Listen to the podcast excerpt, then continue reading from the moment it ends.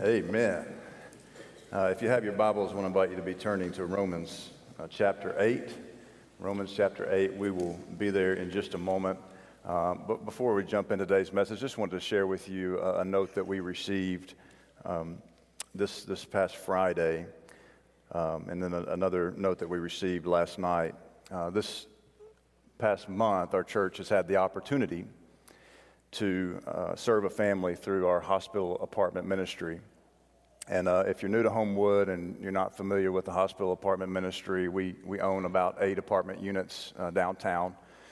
And so, folks who are coming in from out of town to receive medical treatment uh, can stay at the apartments free of charge, or their family members uh, can stay at the apartments free of charge. And it just it gives them just a, a place, a home away from home. Uh, a lot of times, being in a hospital for long periods of time uh, can be, be very challenging and difficult, as some of you know. Uh, and so this, this past month, uh, we had a couple who was on their way uh, home from Arkansas, or, or to, uh, on the way home to Arkansas with one of their children. Uh, they were coming back from, from Disney World. And as they were coming back, and as they were approaching Birmingham, the wife started experiencing some, some stroke like symptoms. And so uh, the husband was familiar with UAB and I was able to get her uh, to UAB. Um, and then we made a connection with them and they were able to, to get into our hospital apartments. Uh, it was discovered that uh, this 48 uh, year old woman uh, had lymphoma and it was moving very, very fast. And we received word Friday that, that she passed away. And um, the, the husband sent us a note last night uh, after some communication that we've been having with him, and, and our prayer team has been praying for them. And he just said, uh, he said this. He said, Thank you for all the prayers that the Homewood Church prayed for my wife Sharon and for me and my family. Uh, we're so appreciative for the nice apartment to rest and recharge when I needed it the most. It's been six weeks uh, since I've seen my little six year old boy who is autistic. He was staying with family in Arkansas.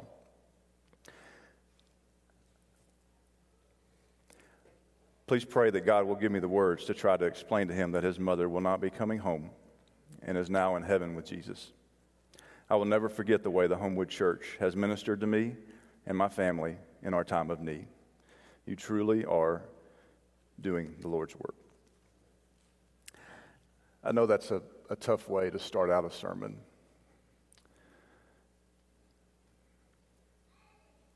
But I, I can't help but read that knowing that I've got a six year old little boy at home.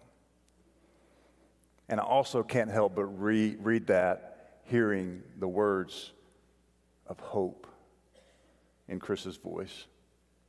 That he messaged us, and I'm so thankful for folks like Lucinda Smith who serve in our hospital apartment ministry and stay in close contact with these families. And he messaged us and he said that my wife has received her healing. And, and you don't say something like that without hope. You, you don't. So we can sing about it. I put my hope in your holy word. Do we? Is, is you really are living hope even in the midst of the most difficult of circumstances? I'm so thankful to serve along a church family who desires to be love in people's darkest hours. What, what we just did a few moments ago, are, are, and I'm going off script here because I think it's important. What we did a few moments ago with the contribution, it's not, it's not just a, that's not just a habitual thing that, that we, you know, obligatory thing that we need to do. No, no. If you've given to the ministry of this church, you have given toward providing this place of respite in, in some of people's most darkest times. The hospital apartment ministry is just one ministry that you've given to. So I'm so, I'm so thankful for a church that serves during these times. I, am really taking this time because I want to ask us to pray for Chris and pray for the English family. Um, they have six children. Um, the six year old is the youngest.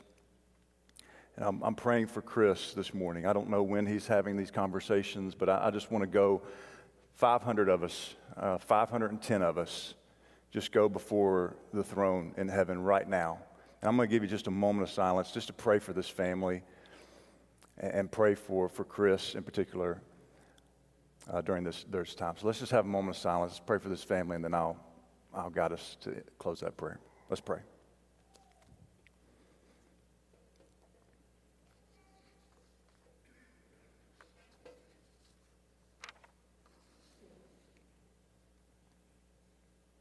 And so, Father, we, we come before you in the name of Jesus because that's the only way that we can.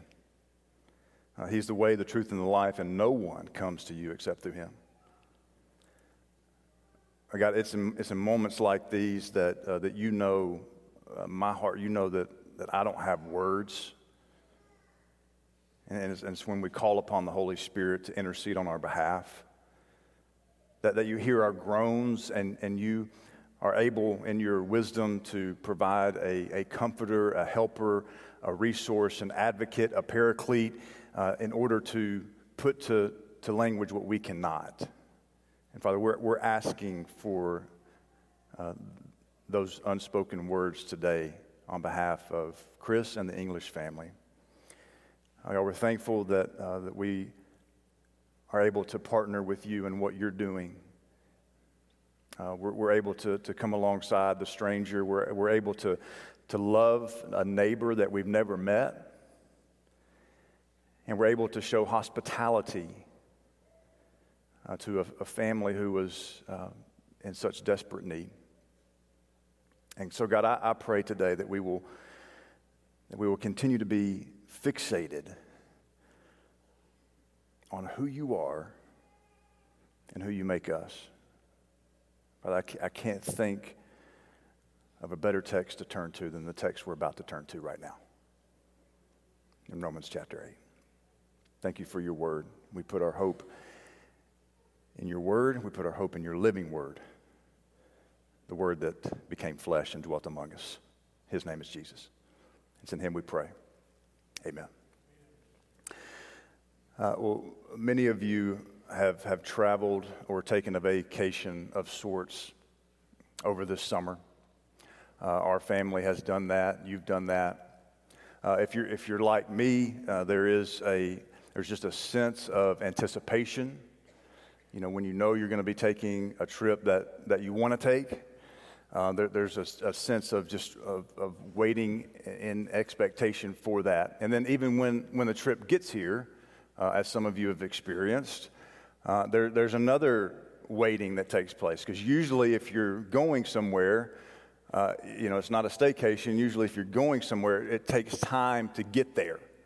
Uh, you, you've got to either drive there, you've got to fly there, you, you've got to do something, ride your bike, whatever. You have to get there, and it takes time. And so I've, I've felt that way a little bit as we've been approaching Romans chapter 8 these past several weeks. Uh, but you can't, you can't really talk about Romans 8 unless you first have dove into Romans 1 through 7. And so, uh, ever since the spring, we, we've been traveling through this, this letter that Paul has written, uh, chapters 1 through 7. And now, after all of, all of my waiting, we get, we get to this, this chapter, Romans chapter 8. I, I told you a few weeks ago that uh, I went to a, a conference last summer in Waco, Texas. Um, and it was a conference that was solely focused on Romans chapter 8. 10 sessions, 10 hours of Romans chapter 8. I have, I've never seen so much emphasis put on one chapter of the Bible. Uh, I've mentioned to some of you before that uh, I am a, a, distant relative of Johann Sebastian Bach. Uh, my mother's maiden name is Bach. Um, which, by the way, I mentioned my mom a few weeks ago, and I was kind of talking about the way that she loved us growing up, and, and some of you thought that she passed away. My mom is alive and well. Um, sorry, mom, if you're watching this. A lot of folks have thought you've been gone for a few weeks. Um, but my mom is alive and well. But, but she was a Bach. My grandfather was a Bach. And, and so um, we have one of our relatives has done the whole uh, genealogy thing, and, and I think it's uh, he's a distant cousin of ours, uh, if you trace it all the way back. Uh, but Johann Sebastian Bach actually set to music a famous cantata on Romans 8. It was such an impactful passage for him, even in the 1700s, that, that he put music to it. It's a cantata, and it's uh, Jesus bleibet meaning Freuden. And I, I think I said that right, but I don't know. It's Jesus' joy of man's desiring, or Jesus shall remain my joy. Uh, the great 20th century Welsh preacher Martyn Lloyd-Jones said Romans is one of the brightest gems in the whole of the scriptures, and this chapter 8 is the brightest gem in the whole cluster. Chapter 8 really makes uh, this, this grand finale of this movement. We've talked about how these these movements have been happening in this letter. Uh, chapters 1 through 4 is, is a movement, as, as, uh, like a symphony, as Tom Wright describes it. Uh, and then chapters 5 through 8 is another movement. So this is the second of the symphony movements. And now we're coming to the grand finale of the second movement of the symphony. And in chapters 8 through 16, Paul's really going to answer this question that he has begun uh, to ask in chapters 5 through 7. And this question is, is how does faith, how does faith in the good news of Jesus Christ, how does that lead to actual change in our lives? And so many of us, uh, we come to the text with questions. It's, it's natural for us to, to come to the text with questions. Some of us ask the question, what does this mean for me and my health concern? Some of us ask the question, well, uh, what does this mean for me when, when my loved one passed away and, and I prayed for them not to? Uh, what does this mean for me when I lose my job and, and my world gets flipped upside down? Or, or I move to a new location and, and everything's, you know, in, in, flux, you know, and, and what, is, what does this mean for me? And, and what does this mean when I'm, I'm overworked and it feels like that, that I have not one ounce of extra time? What does it mean for me when my faith is hanging on by a thin thread? And these are honest, real, sincere questions that we, we bring to the text. But I wonder if we allow the text to question us. Do, do we allow the text to ask questions of, of us? One of the books that I revisited on my sabbatical uh, was a book called uh, The Witness of Preaching by Thomas Long. Uh, it was a book that was uh, introduced to me by Randy Harris when I first started preaching.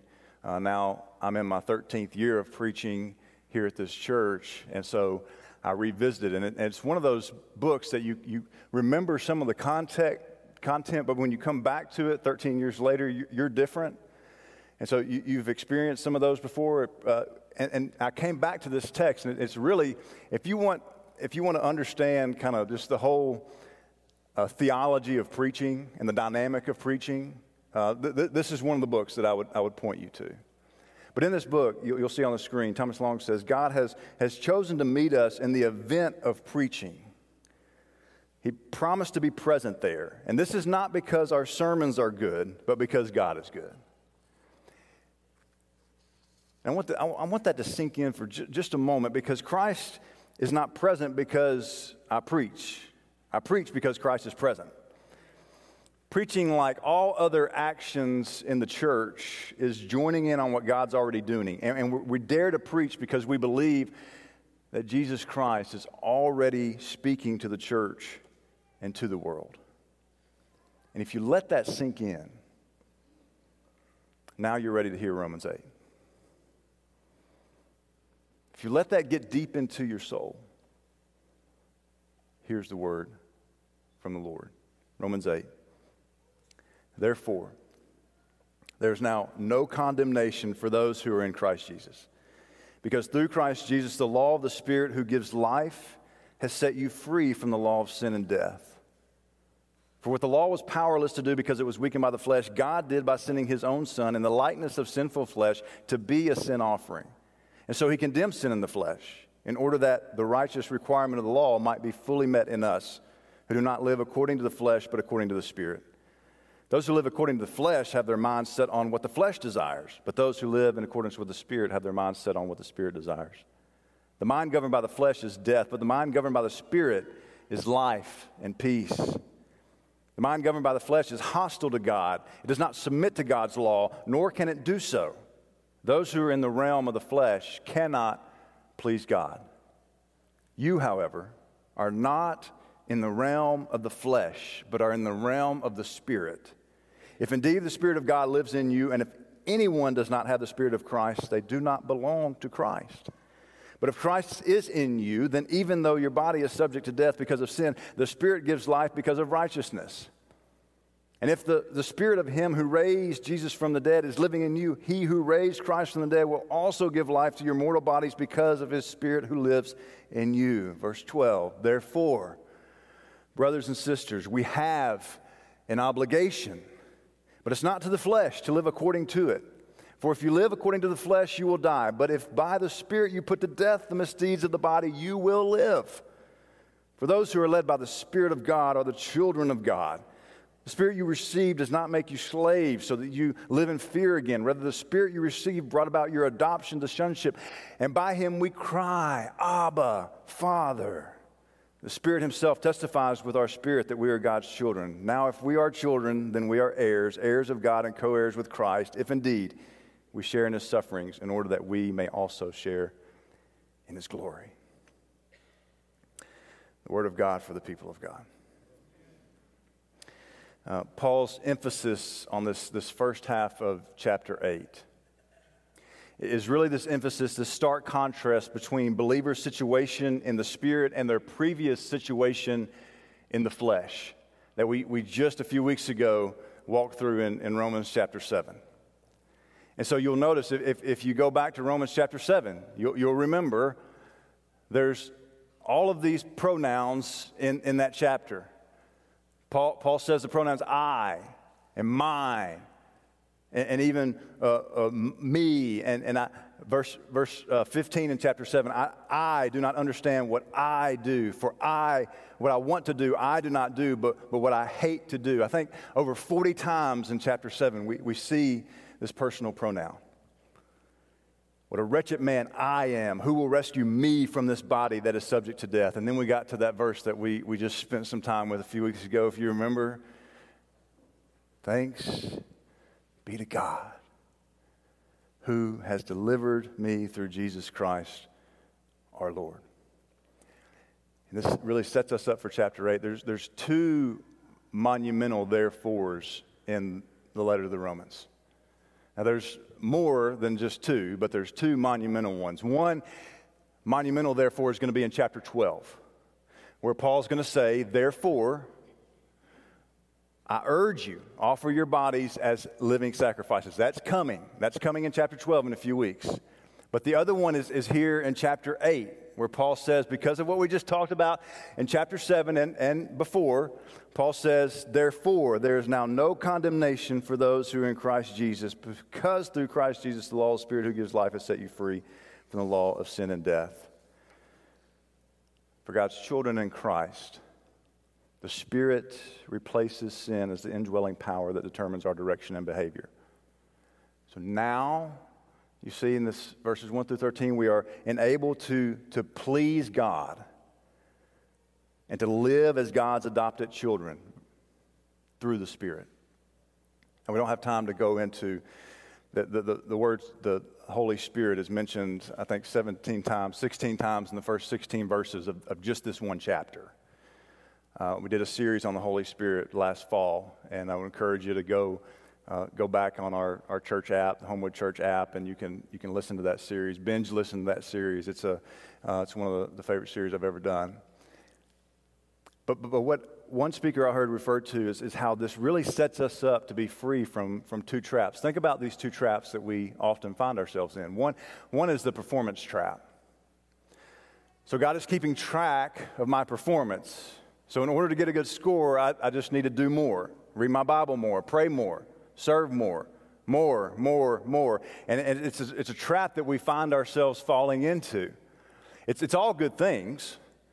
But, but we think that the performance trap is something that will um, allow us to, to hustle God, if you will.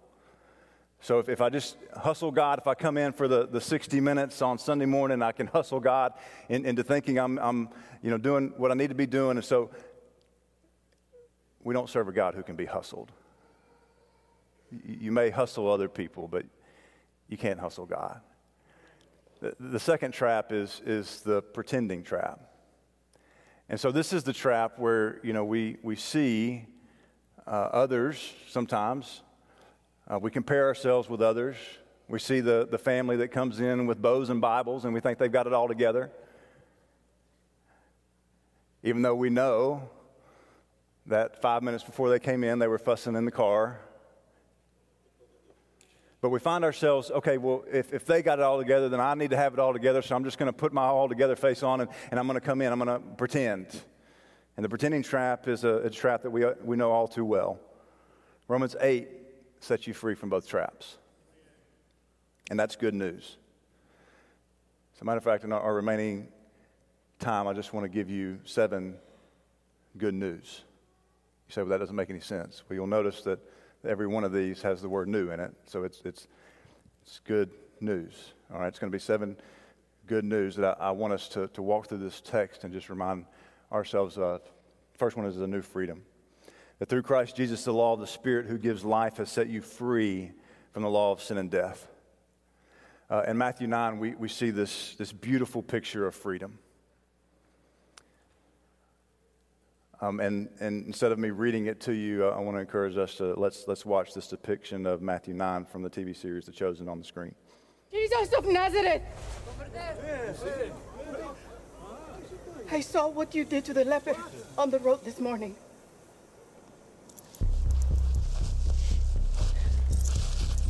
My friend has been paralyzed since childhood. He has no hope but you. Please, do for him what you did for the leper.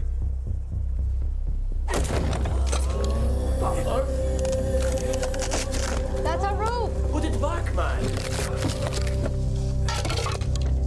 If you are willing, Rabbi, I know you can do this.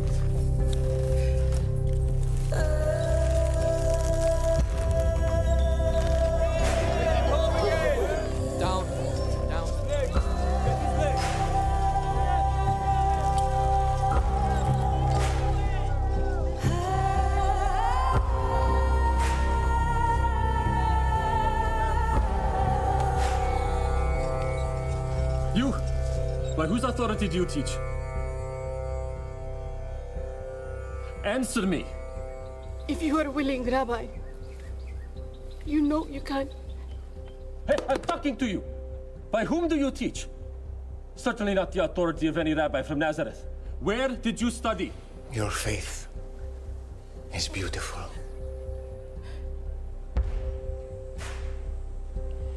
Son, take heart. Your sins are forgiven.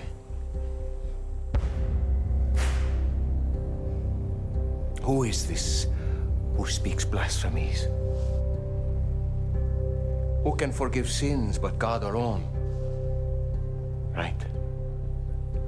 But I ask you, which is easier to say? Your sins are forgiven, or rise up and walk? It's easy to say anything, no? But to show you, and so that you may know that the Son of Man has the authority on earth to forgive sins.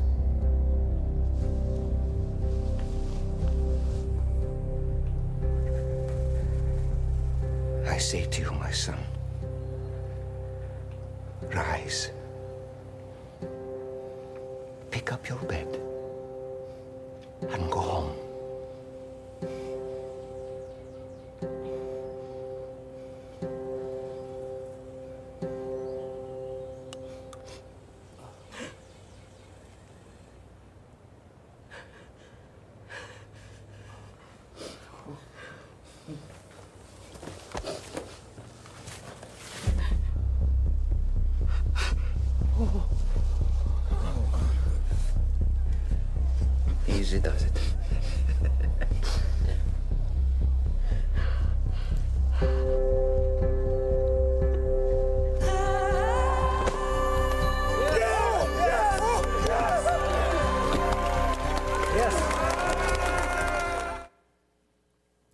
Amazing grace to know that your sins are forgiven.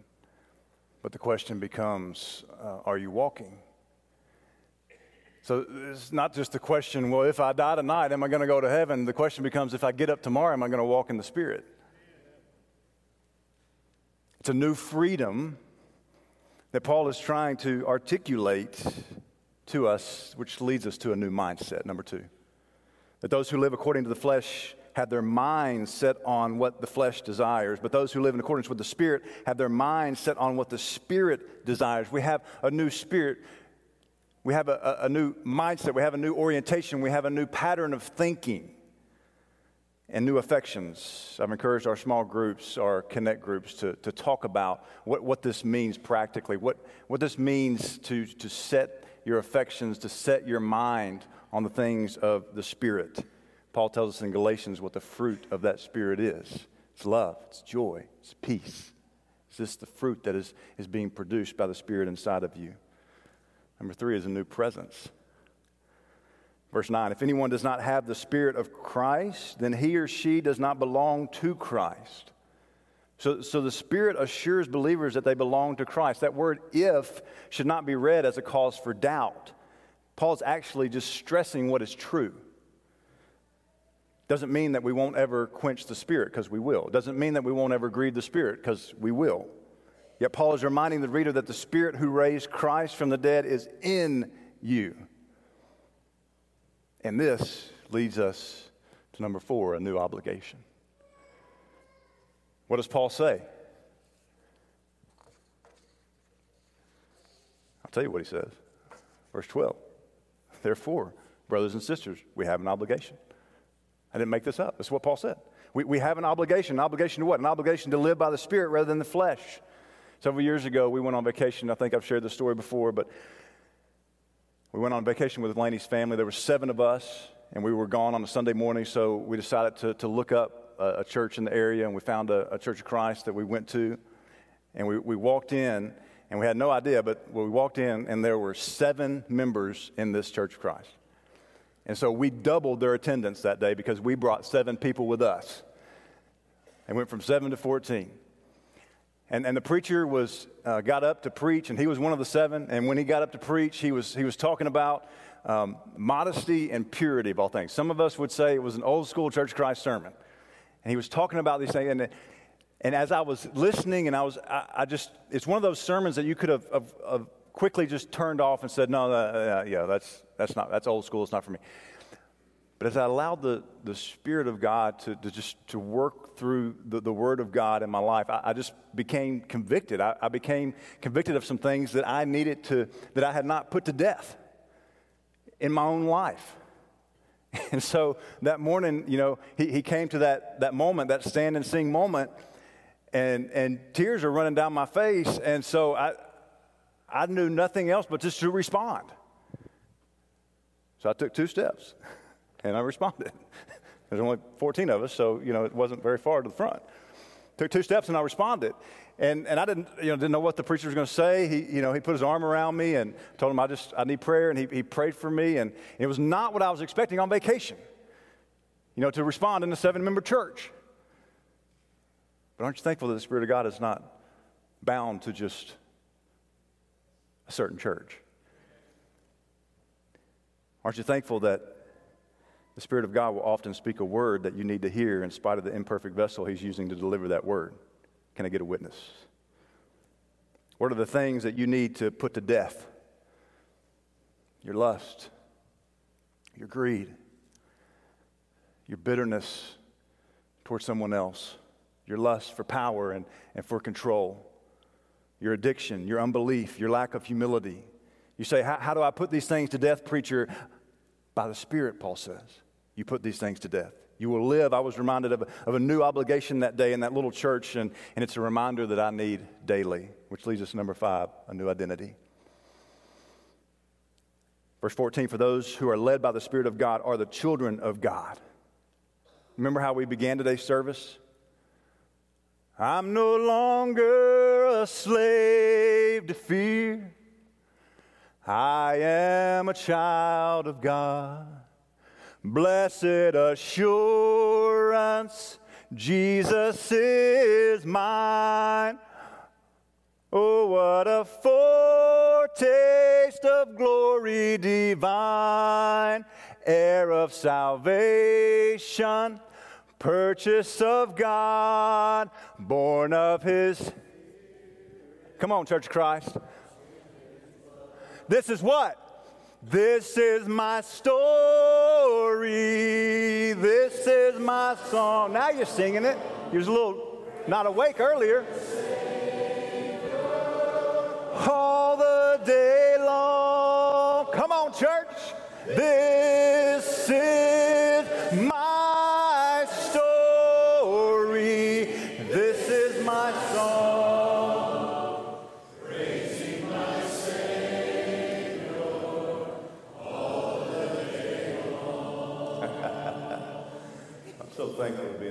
where I can start a song and then I can shut up. Can't do that in every church. You start a song in some churches, you just need to keep on going, right? Ah, we declare it. Not just on Sunday, we declare it on Monday too. The spirit you received does not make you slaves so that you live in fear again. Rather, the spirit you received brought about your adoption to sonship. John 8, Jesus encounters this woman who's caught in adultery. And what does he do before he tells her to leave her life of sin? He assures her of, her, of his acceptance. He assures her, Neither do I condemn you. Now go and leave your life of sin. And it's through the power of his acceptance that she was able to walk in that new life. It's a new identity. And we cry, Abba, Father. The Spirit Himself testifies with our spirit that we are God's children. Abba is this term of endearment, invitation, and as, as Joe Beam would say, into me, see intimacy. Number six, we have a new intimacy. Who's, who's the person that you trust the most? Who's the person that, that gets you? 1 Corinthians 12, no one says Jesus is Lord except by the Holy Spirit. Romans 8, the fruit of the Spirit in us gives us the affection for us to cry, Abba, Father. Our kiddos uh, spent some time with grandparents this week, and we got them back last night, and they saw me and they're like, Daddy, Abba.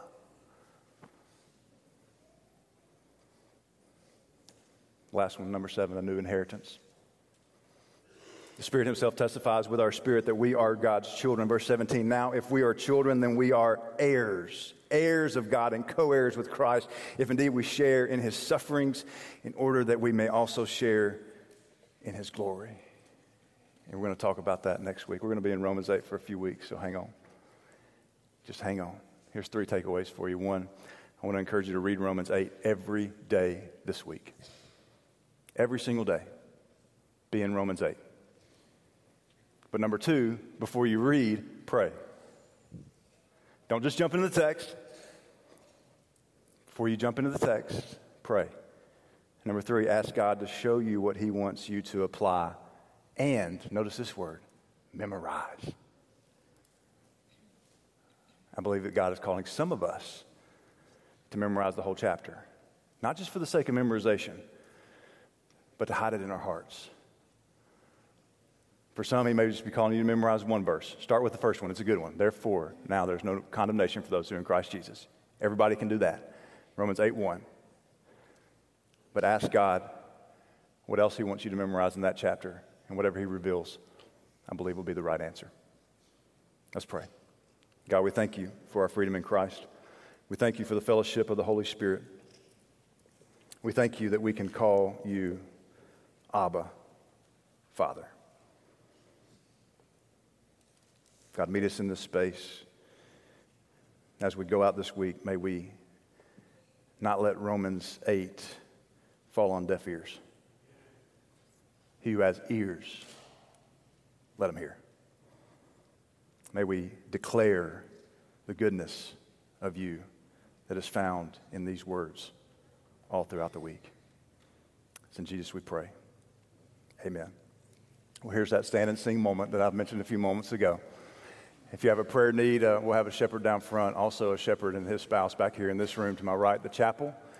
Today's the day that you want to be baptized into Christ. We'd love to celebrate that with you as we stand and sing.